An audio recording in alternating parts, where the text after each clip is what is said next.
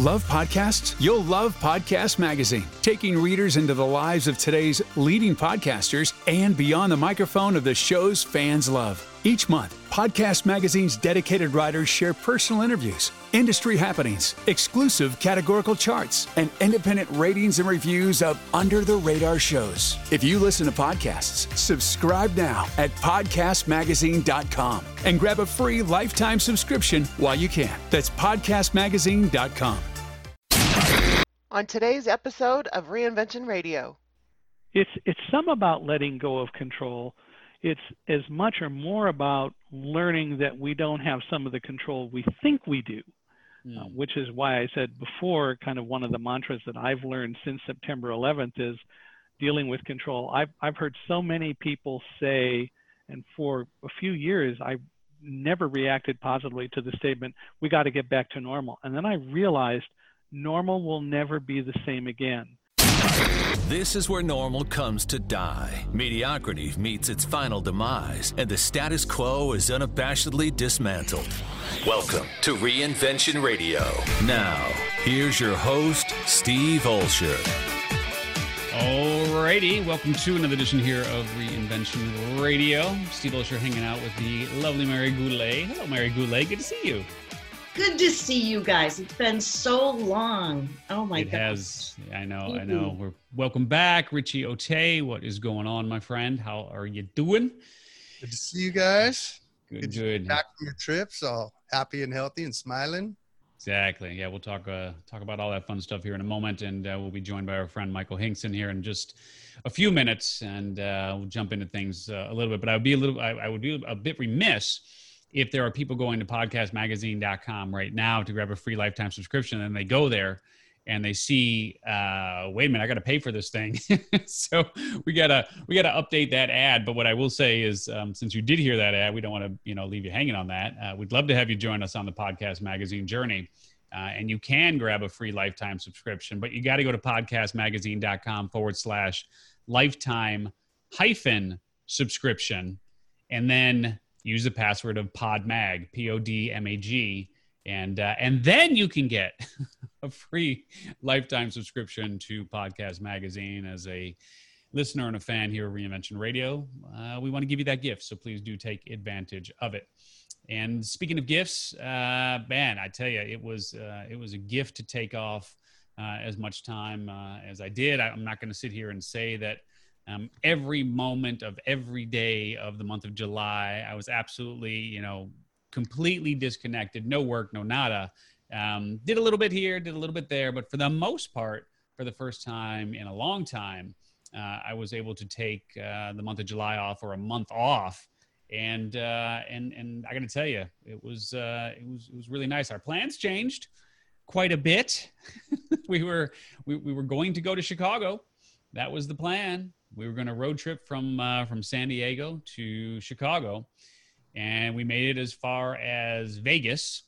And we started talking to people on, you know, uh, back home in Chicago on on the way there, and uh, more and more people were telling us, "Look, you know, we love you, but if you come, we're not going to see you." so, oh, really? Yeah, I mean, even even my own mom was like, "I love you, but you know, if you come, we we can't, you know, we can't be together. The the original original original original plan was we were going to fly the kids out to be with um, mom for a week or two, something like that, and then Lena and I were going to go get a much needed vacation, and we were going to go out solo somewhere.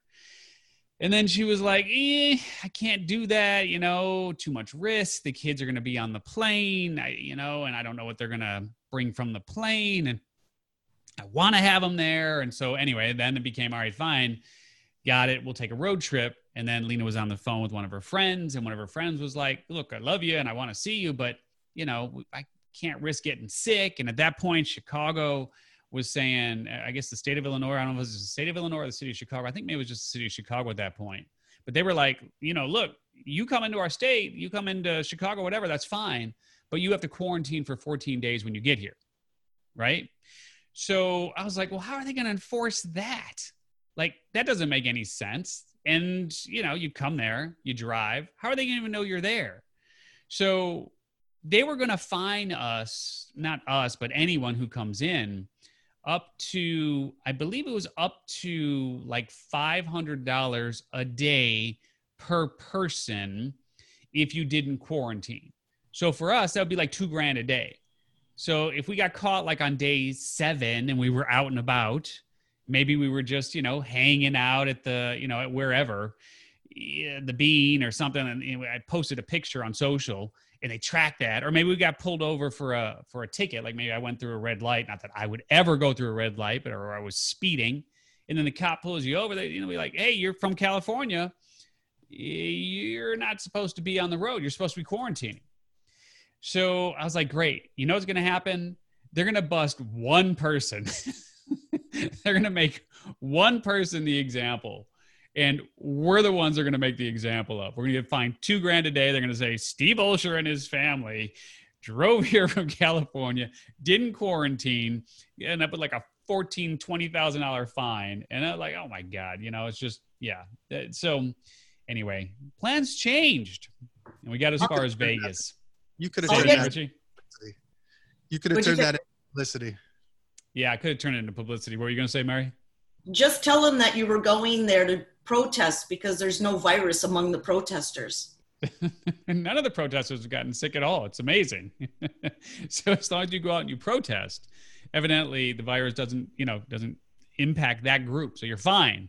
So you just have to you just have to be real clear. But we um we turned around from Vegas and then was like, well, I don't want to go home. You know, we took you know took this time off. I want to be able to be with the family, and uh, and we rented a place in Big Bear.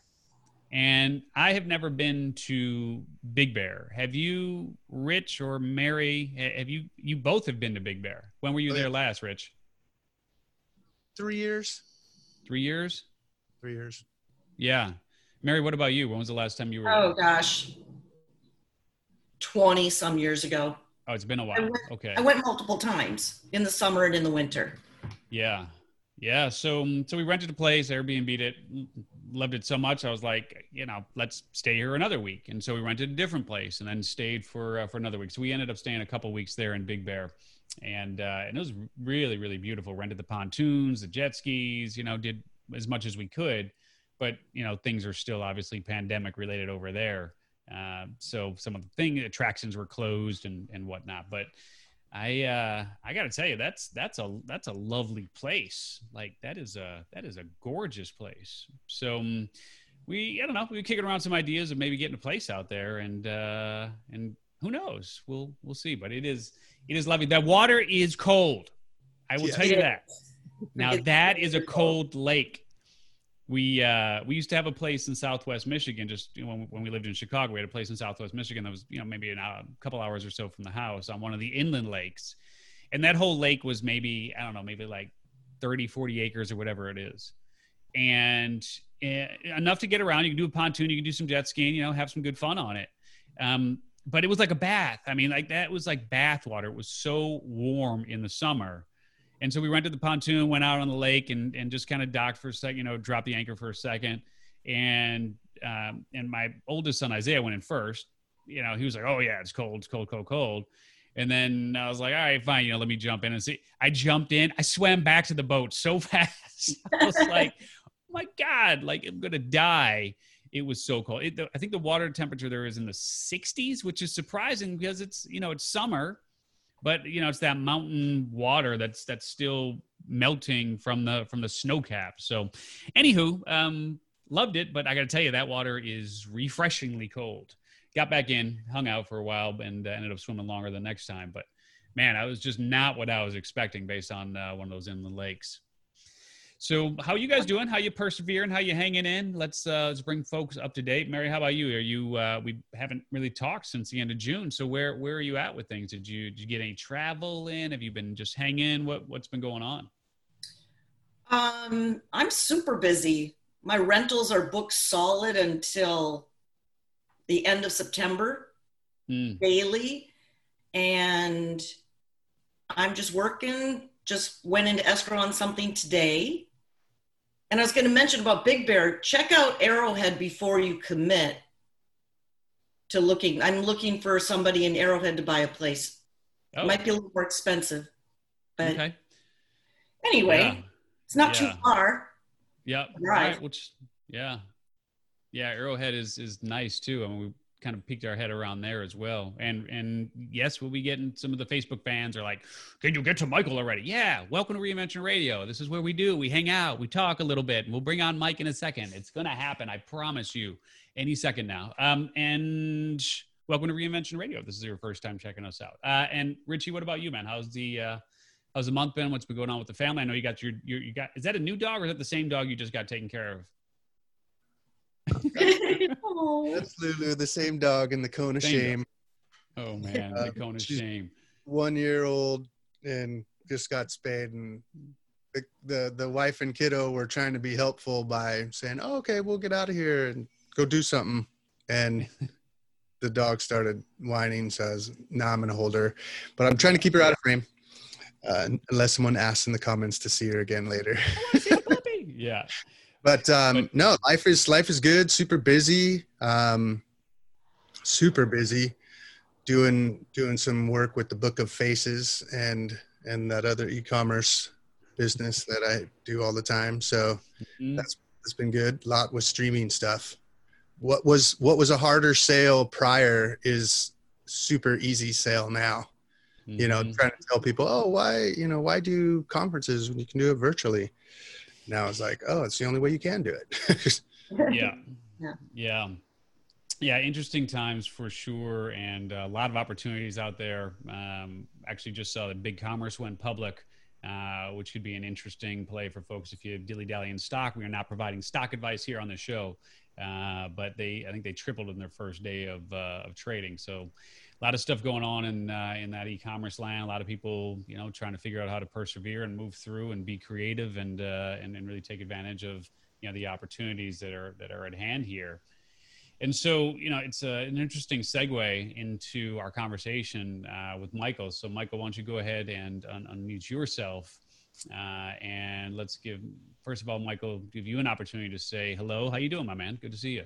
I'm doing really well, thanks. And then is this the time to say that as you drive, we're about 40 miles from Big Bear and about 25 miles from Lake Arrowhead. So visit us next time you're up this way.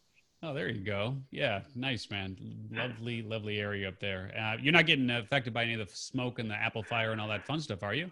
Um, Karen tells me that we can see some of the smoke, but no, it's quite a ways from us, so we're not it's really smelling it.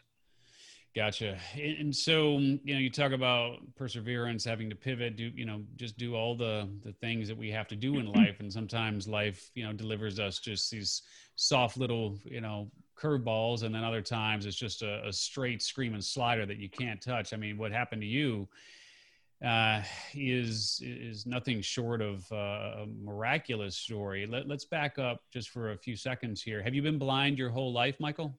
I have. Um, I was I was born in Chicago, by the way, in 1950, and when I was born, the doctors told my parents to go off and send me to a home because no blind child could ever grow up to do anything. And my parents said, "You guys are all wet. Of course he can." And so I grew up with that attitude, which was great. Mm-hmm. What? Uh, t- tell me a little bit more uh, about your parents. What? It sounds like they were very unique types of people. I mean, because at that time, back in, like you said, back in the 50s, I mean, there, there so much less was available in terms of resources and being able to help people, you know, like yourself. They they weren't willing to take that for an answer. So these must be some pretty incredible people.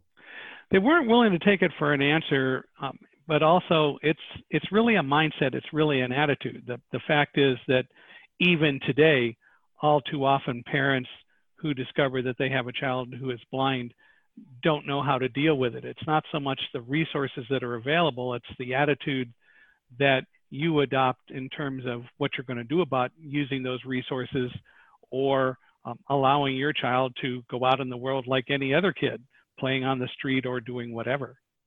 Mm-hmm. Mm-hmm. And so, you're and i don't want to go too deep into like childhood and those sort of things but for you since you never knew any other way of of life since i mean blind blind since birth do you do you feel like in in hindsight like you you had a, a lot of fun as a child you were involved with things? Like give us a sense of what life was like just generally speaking for you, uh, you know, gr- growing up blind, like going through high school, and then I know you got into some interesting work things, but I'm just curious what like childhood and all that was like for you, being com- being completely blind.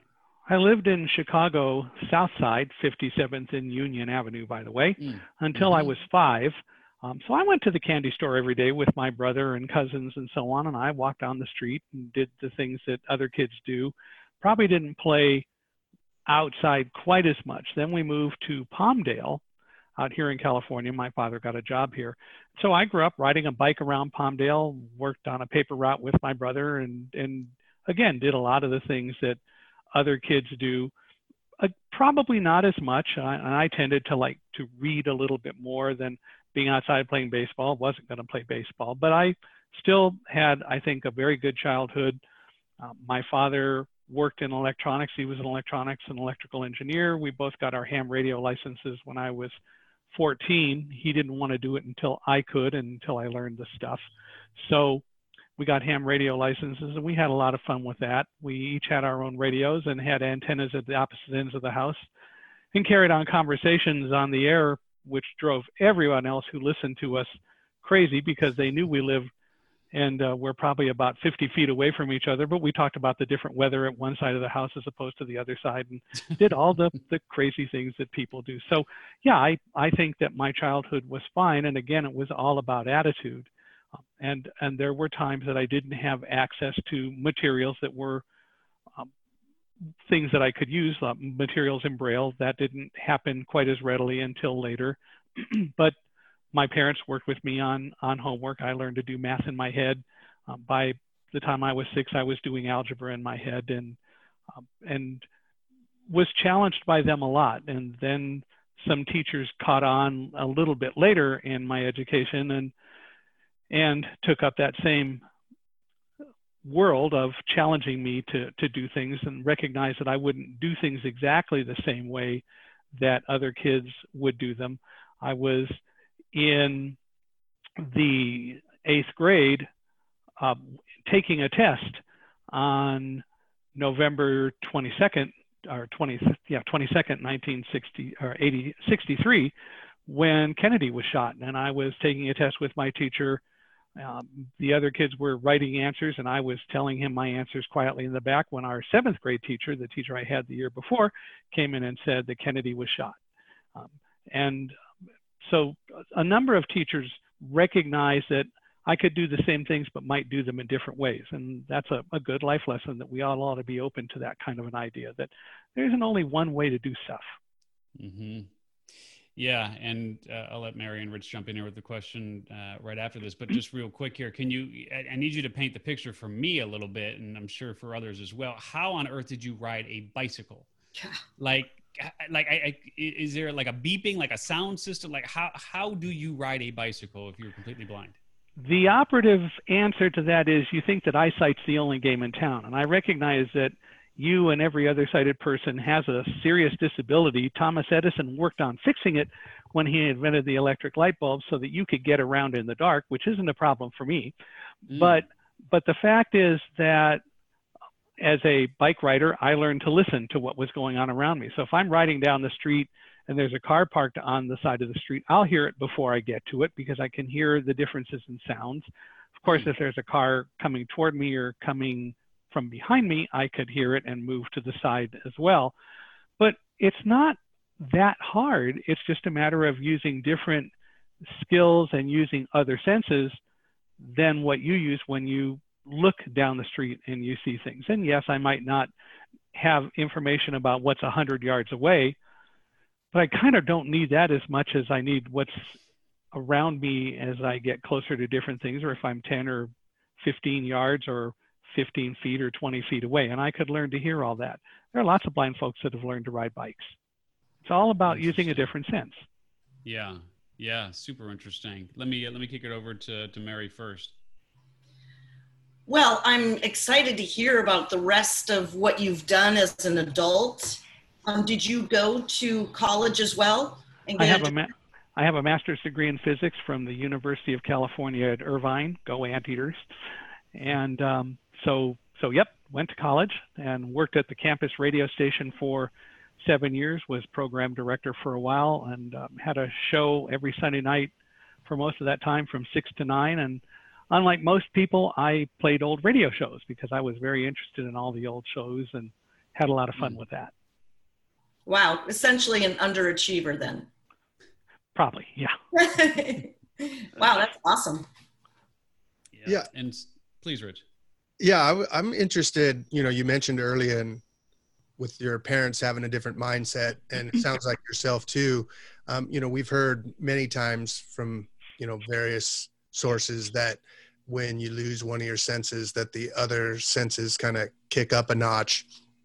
But um, so, since we're such a comparative species, humans, that is, um, I'm I'm interested in your mindset since you didn't since you didn't ever see right? Is there can you see shapes? Can you see anything or is it completely blind? That's the first part of the question and i'll i'll kind of tailor from there uh, when I was a child and growing up, I had some light perception, but no, didn't see anything. And and in reality, just to to clarify, your senses don't necessarily kick up a notch. If you lose one, you don't necessarily get more out of the other senses. It's like anything else, it depends on how much you use them.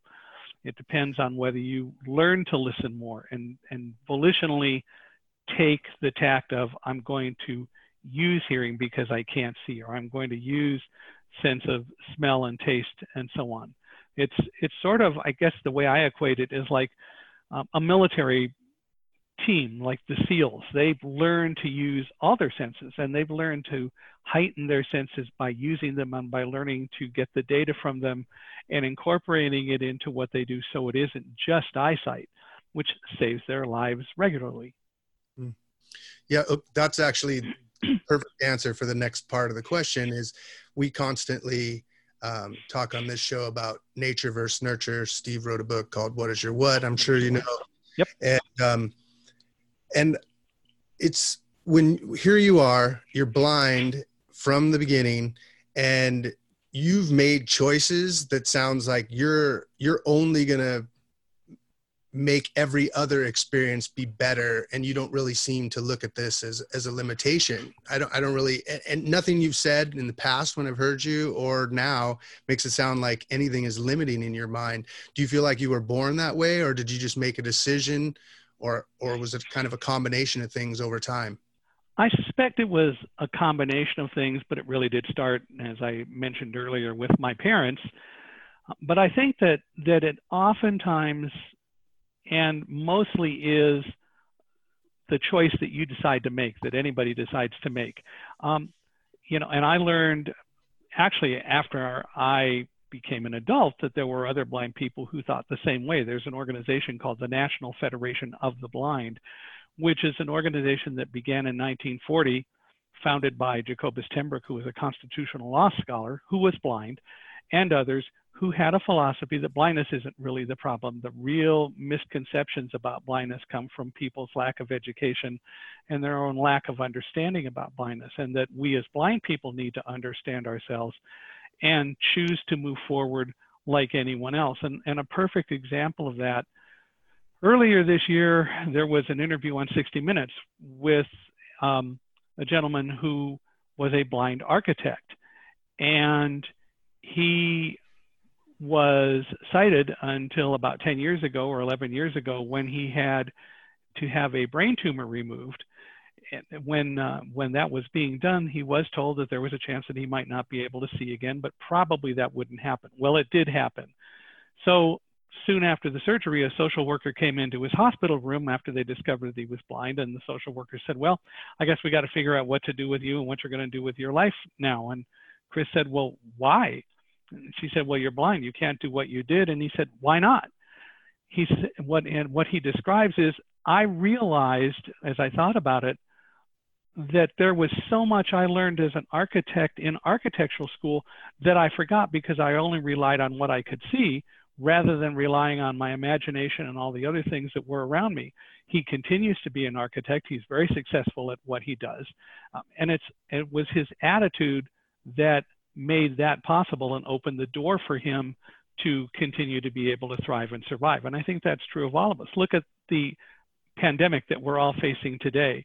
There's so many people who are afraid of the pandemic or they're afraid of so many different things. And unfortunately, there are a lot of different sources that are contributing to those fears.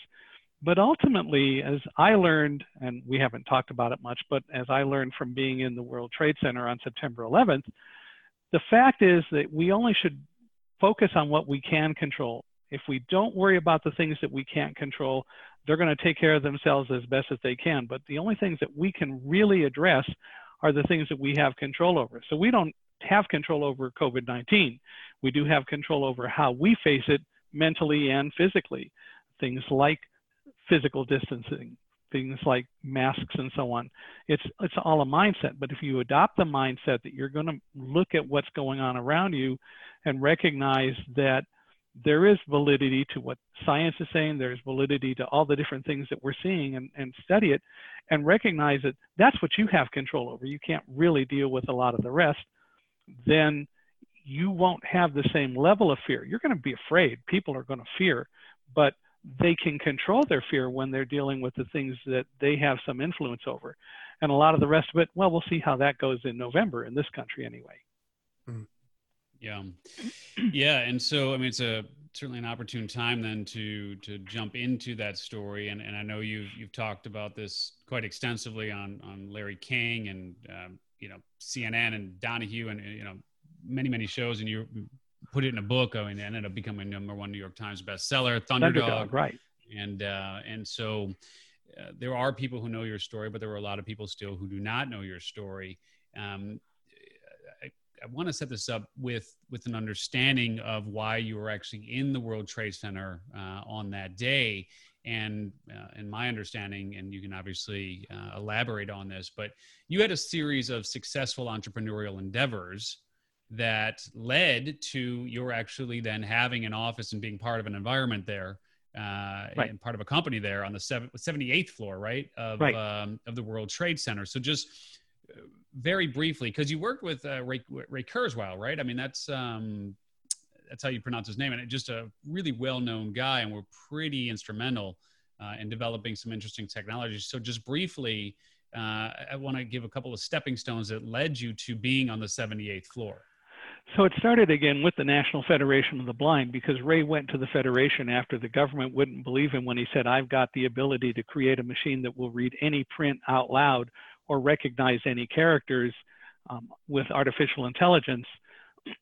and uh, the Federation was interested enough because Ray pushed hard that they actually went to his laboratory and, and lo and behold, bringing their own material, his machine read it.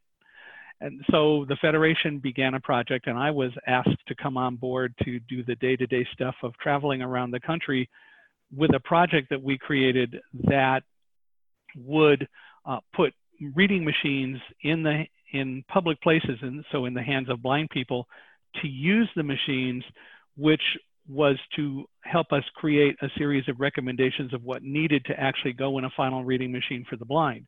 Ray made, excuse me, Ray made the choice early on that the first way his invention would be used, this ability to read any number of different type styles, Ray made the decision early on that his first use of that would be to make a reading machine for the blind. So the Federation worked with him. We put machines all around the country.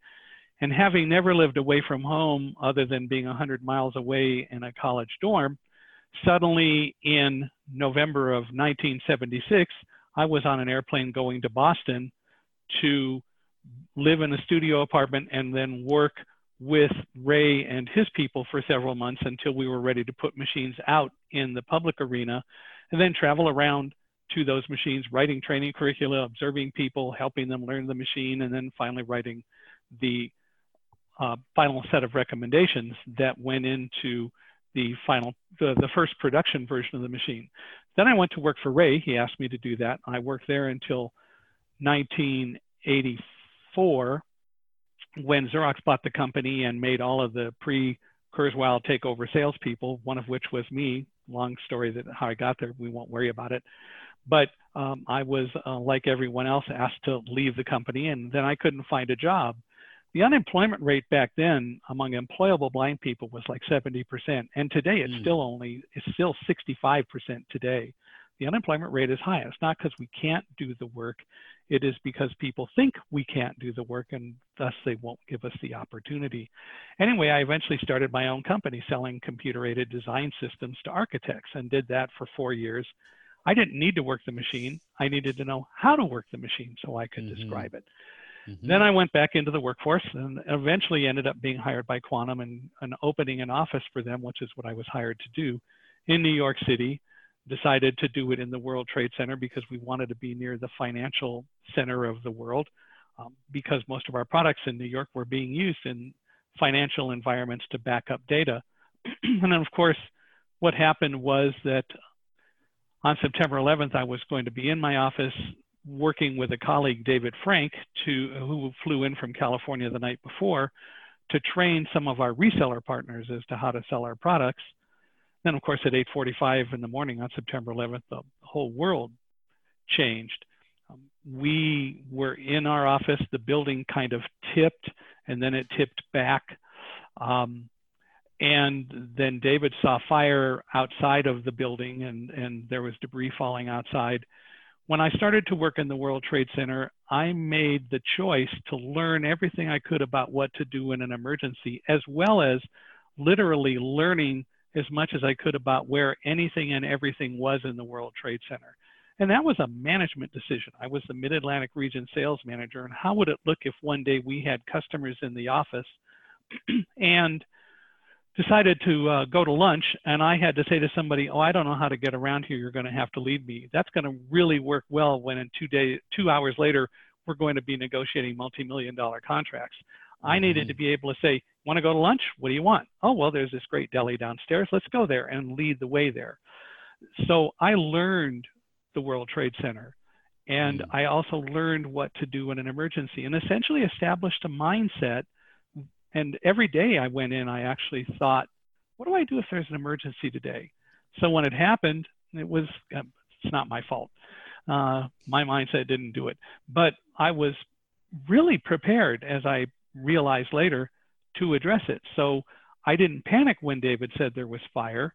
Also, my guide dog, Roselle, who's in the picture behind me here, Roselle wasn't panicking, which told me that she had nothing to fear and animals sense stuff much more quickly than humans do.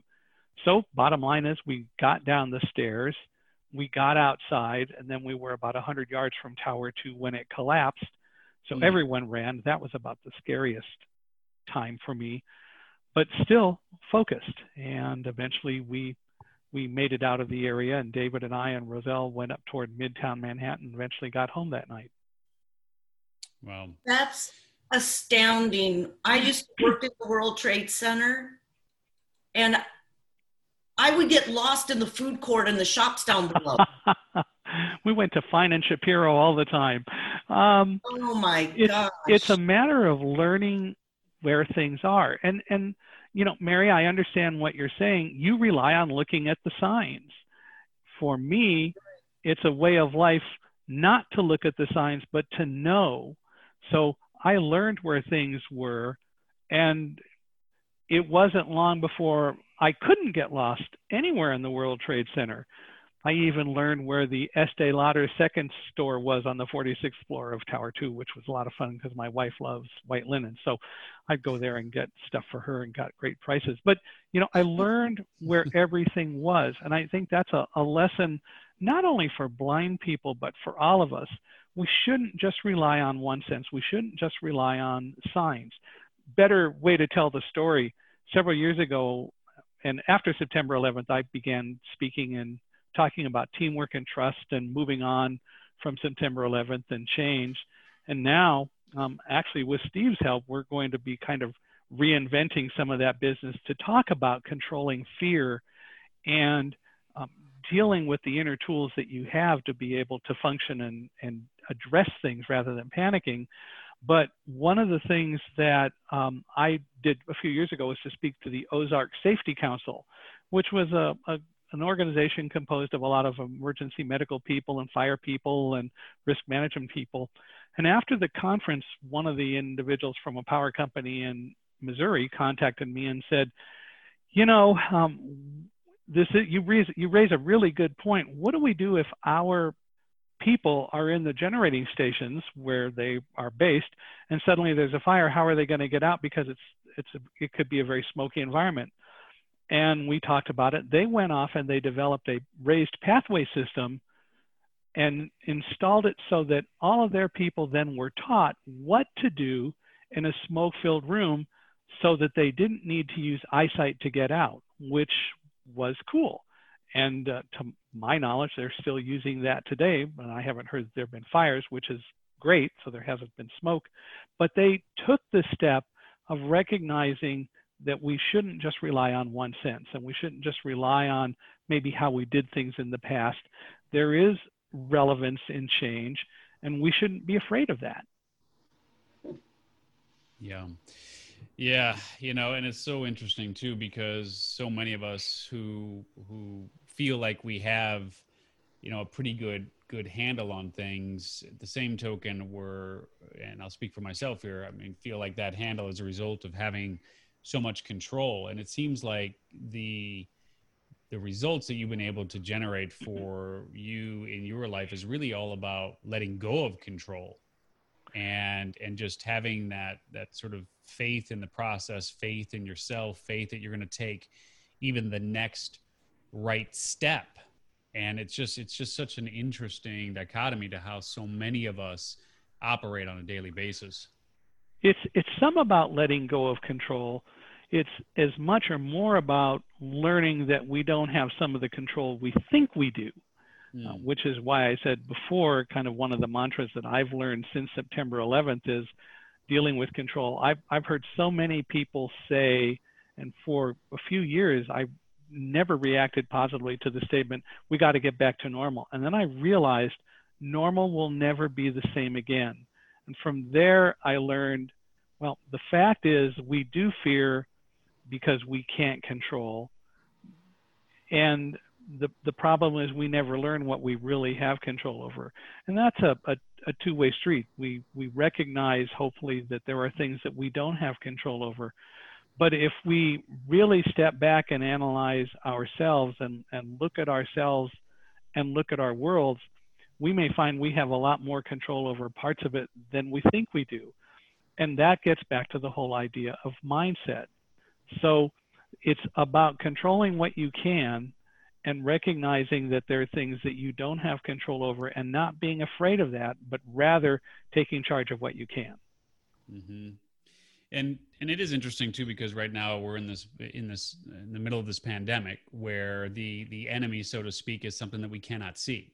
Sure. Right. I mean, in in typical times of war, so to speak, we at least can can generally see the enemy right and we have a sense of where it is and how to react and when something is coming etc right in this case when something is is invisible it it makes people uh, and again speaking for um, myself speaking for kind of our take on this and, and we, where we are as a family it's just it's it's very nerve wracking. It's it's difficult to understand what we can and, and we cannot do because there's so much conflicting information. You hear somebody say one thing and then you hear somebody say yeah. the complete opposite. And you know, trying to take an unbiased look at, at where we are and get information from both sides, it becomes very paralyzing because you have such different takes on the exact same thing.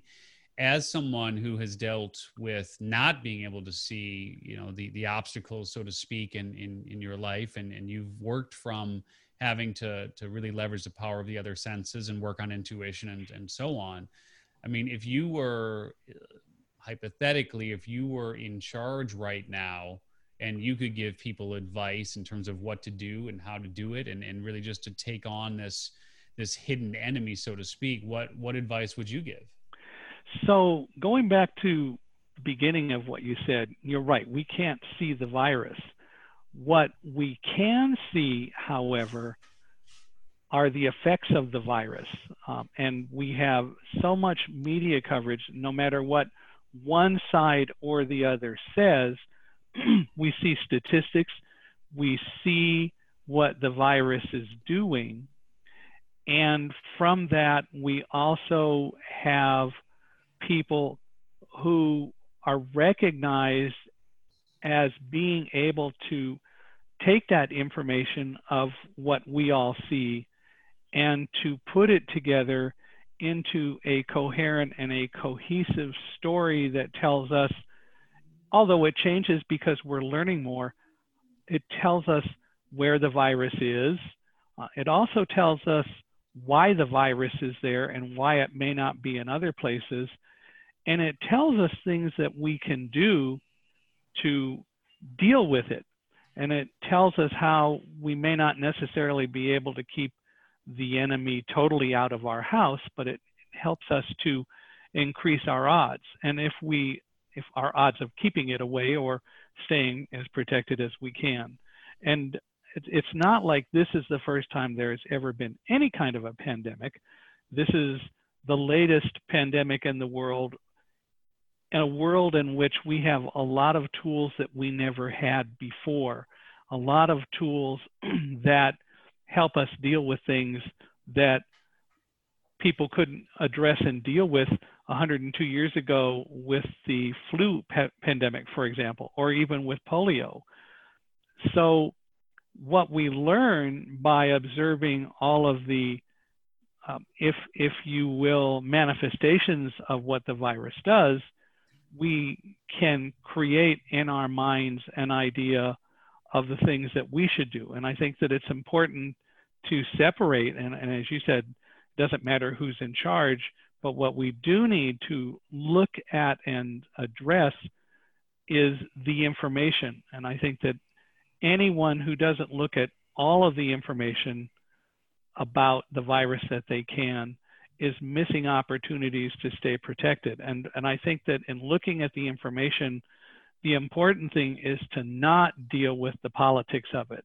Uh, and, and, of course, there's some attempts to force people to do that. But the reality is, politics don't tell us, doesn't tell us anything. What, what, what does tell us about this is not only the science, but the manifestations that we see around the country and around the world. And yes, even in Europe, um, we're starting to see some upticks again, but still, several countries in Europe were pretty successful, and, and in other parts of the world, New Zealand and so on, and Australia were were successful and have been much more successful. There are reasons for that because they mm-hmm. looked at the information and dealt with it and forget the politics. Politics should be the last thing that that we work with. And the information is there if we but choose to to take it and that does give us more control over our own lives. Yeah. Yeah. Michael, I have a question for you real quick when it comes to that. Um, there's no shortage of information right now, right? Just going right. back to what you said 102 years ago, we didn't have the internet either, right? And so there's more information. So just like when you were riding a bike and you heard all those other noises, how do you recommend people discern between the information as to what is the important information. Just like when you were riding a bike, I'm sure you heard lots of noises, but there were definitely certain noises that made all the difference in your ability to do that. Exactly right. And I think that that's part of the, the issue. We do have the internet, but again, there's a difference between fake information, information that people makes, that make up, information that they take and decide to put a different spin on, and the actual information. There's a lot of value in raw data. Um, and then you can decide how you want to deal with the raw data. But the raw data, if you will, is there. How many people have died? How many people in any given area have gotten the virus? And there's a lot of information from credible sources that talks about what did occur and what didn't occur that allowed the virus to grow and not grow there's way too much information about that for us not to take our own individual advantage of it. And again, as you said, hearing different noises, it's the same thing. We need to not deal with other interpretations that people who haven't demonstrated to have good, credible abilities to understand this virus. Um, we need to really deal with the credible sources, but to get the facts, to get the data, and then make our own decisions. But you can't do it without truly getting the data. And the data is something that if we learn to understand data, we ought to be able to figure out each of us what is real data and what is false data. I guess that goes back for me for my physics training and learning to pay attention to details. Um, I think that you can you can get information from all kinds of scientists and sciences.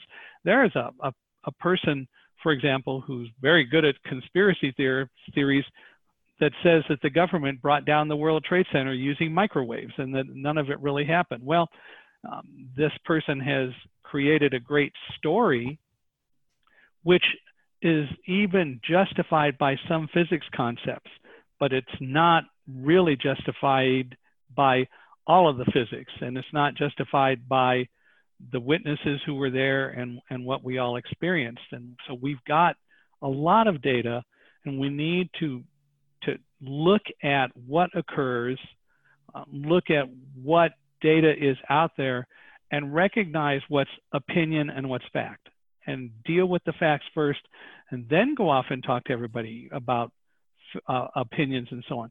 So Anthony Fauci does two things as, as a scientist. He states facts and then he gives his opinion. You can decide whether you buy his opinion or not, but look at the facts and mm-hmm. then make your own decision. And you may buy into what he says after you look at enough of the facts. Uh, and the other people who truly have been spending all day, every day studying this virus, who give us those facts, are the ones that are going to give us the data that then we can use to make our own choices. And that's what we should do. Yeah. Yeah. Before we uh, wrap up here, let me let me just give Mary a, an opportunity to either ask another question or just share your thoughts uh, as well for Michael before we let Michael drop. So, no pun intended, but you opened my eyes because I I have a very old house and I can hear the floors creaking and see where somebody might be walking. And smell comes into play as well. Like my front yard has different flowers than my backyard, you know? So I guess if we just open our mind and that kind of would heighten our senses or our awareness of them. I think that's really it. It's a matter of being open. It's like trust, right? We don't necessarily trust people. In fact, in our world today, trust is under attack. And I don't submit that we should trust absolutely and totally on, on most anything, but we should be open to trust. We should be open to being able to say, should I trust this? And learn enough to know whether we can make, uh, and get to the point where we can make a choice about what we're going to trust and not. But we really need to look at all sides by being open. Richard Feynman was certainly, if not the greatest, one of the greatest physicists of the 20th century. And he wrote a book called um, Richard Feynman. Uh, uh, I'm trying to remember the exact. Surely you're joking, Mr. Feynman. Uh, Adventures of a Curious Fellow. And in the first chapter, he talks about the fact that his father encouraged him almost from the time he has a memory about being curious. His father would ask him, Well, so why is that bird flying? And then he would wait for young Richard to go find answers to those kinds of things and developed a curiosity, which really developed the concept of being open to looking at what's around you and then making decisions. And I think we all need to do that a lot more than we do. We shouldn't just take a side because someone says that's the way it ought to be. I think it's perfectly reasonable for each of us to be open. Yeah. Yeah, Richie, anything else for uh, our friend Mike here before we let him jump? No, I would. I mean, I was just going to ask him the same thing. You're probably going to ask him the best way to c- continue to communicate with him because like I could talk to him for another two hours. So any anytime you want. Um, lots of easy ways. Um, certainly, I invite people to go to my website, which is www.michaelhingson.com and you can contact me through there. uh, info at michaelhingson.com reaches me. Mike at michaelhingson.com even reaches me. But uh, people are welcome to do that. I hope people will get Thunderdog. We wrote it to be a, a book to inspire folks, um, and I certainly hope people will go get it. It's available from Amazon and and um, Barnes and Noble and any place books are sold. It's even on Audible. I got it from Audible actually. Um, it was published by HarperCollins, originally Thomas Nelson that got absorbed into HarperCollins, but the book is is available and I hope people will get it. We wrote another book more for kids called Running with Roselle, which is uh, available on Amazon, although more adults buy it than kids do. But I would love to um, certainly hear from from people. And as I mentioned earlier, um, we've begun this project, and Steve is, is aware of it. We're working with you to try to create um, some environments where we can help coach people on dealing with fear and learning how to control fear and recognizing that maybe they have more control over lives, their lives than they actually thought they did. So that's something that will be happening over the next few months. Yeah, awesome. Thank you for that. And uh, Mark Clark and Brina Dombrowski actually said that uh, she won the, the book Thunderdog uh, when it came out, and uh, she won an online contest. And you and uh, you and her actually talked for about 15 minutes. And uh, so a lot of people have a lot of fond memories of you. David remembers that you're an Eagle Scout and right. just other things as well. So you got a you got a lot of fans out there, and uh, and we certainly are included in that mix. Appreciate you being on. Thank you. Fans Michael go Hingson. both ways. You too. All right, my friend. I'm going to meet you out here, and uh, and we will go ahead and wrap up uh, on today's episode of Reinvention Radio. You know, I I got to tell you that's it's crazy enough being in the towers. I mean, just when when the planes hit, let alone being blind and then trying to get yourself and your dog out. Mary, so you, that's interesting. So, Mary, you actually spent enough time in there to know how unbelievably difficult that task must have been because there wasn't a lot of time, if I remember correctly. There, there wasn't a lot of time between when when Tower One got hit uh, and then Tower Two got hit. So just going down 78 flights in normal circumstances takes a lot of time, and then if you've got all of the people that are going into the stairwells and you I, just can't even imagine. Can, can you paint a picture for us just from your perspective on what you remember? Because I, I i actually was only in there once many many moons ago but i've never was in the staircases or can't even imagine what it must have been like if the elevators weren't working. Well first of all the place the the trade centers are massive and they have the office spaces and then they have shopping and restaurants and they're just massive. I mean my heart broke when I saw that happen because I had friends in the building that still work. Um, and people would travel, would go there before they go to their offices. Like I went, uh, I worked on Wall Street, um, Pine Street, which is right there. Mm-hmm. Go over there and get something for lunch. Go and get something for breakfast. So that's crazy. But I was on the 49th floor, mm. and it seemed to take forever forever to get up the elevator, let alone trying to go downstairs, downstairs, down and down. I just can't even, it's just unfathomable what they went through because for me, looking out a window that high up gives me kind of the vertigo thing. Yeah. But to be 30 floors higher, mm-hmm. in a way, I think he was blessed because he could probably, you know, feel the energy of what was going on, but his dog was calm. And for him to have the memory of every step, okay, I can tell I'm in the foyer. I can tell I'm right in front of the elevator banks. I can tell I'm, you know, it's yeah. it's remarkable. And and again, what are we doing with our lives? Are we doing anything significant that brings out our best? Oh my gosh. Yeah. Yeah, thank you for your perspective on on that. And it is an interesting perspective just in general in terms of the the senses. And I know Richie, you were talking about this in terms of the other senses firing and how much of our you know capacity do we do we really use and when you are uh, at a loss with one of the senses interestingly enough as mike says it's not always the case that all the other senses kick in in a, in a higher way so just you know just such an interesting uh, story and that the parallel between his story and what took place with September 11th and his life of, of you know being blind from birth, and then just kind of where we are at right now as a as, as a society and how so many people are either dealing or not dealing with what's going on uh, you know in any sort of meaningful way it's it's really it, it's really telling uh, in terms of just you know, what what people this is one of those times where you just really get a sense of what people are made of mm-hmm.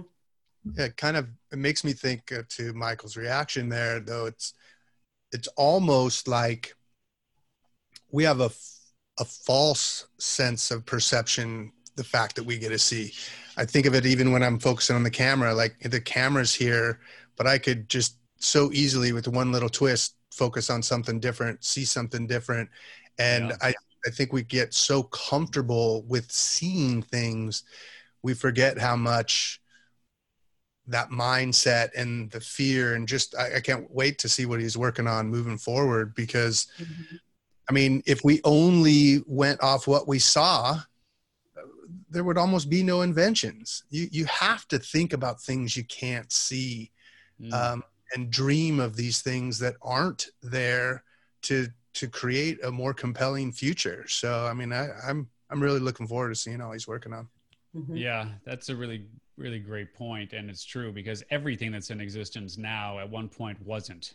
so so where where where did that come from? I mean, it wasn't from sight. It wasn't from something that you could literally see. I mean, no matter no matter what you you know in your background in my background and it's just like in all of our everything that you look at here on screen right now, none of this stuff existed before somebody was like, mm, I'm going to make that. so right. really really interesting. All right, let's uh let's do this, which is let's wrap up this episode here of Reinvention Radio. It's good to be back. Good to see you, Mary Goulet. Awesome to see you, Richie Ote. Again, we'll thank our friend Mike Hingson, uh, author of Thunderdog. And you can uh, go to Michael Hingson, M I C H A E L, uh, Hingson, H I N G S O N dot com. Uh, and check out all the amazing work that Michael is into and so inspiring uh, and just really honored to, to, be able to have him on here with us today. Richie, I'm going to leave it to you to take us out, and we will talk to you guys next time here on Reinvention Radio. You just got dismantled. Thanks for listening to Reinvention Radio. For more information about the show and your host, Steve Olsher, visit reinventionradio.com.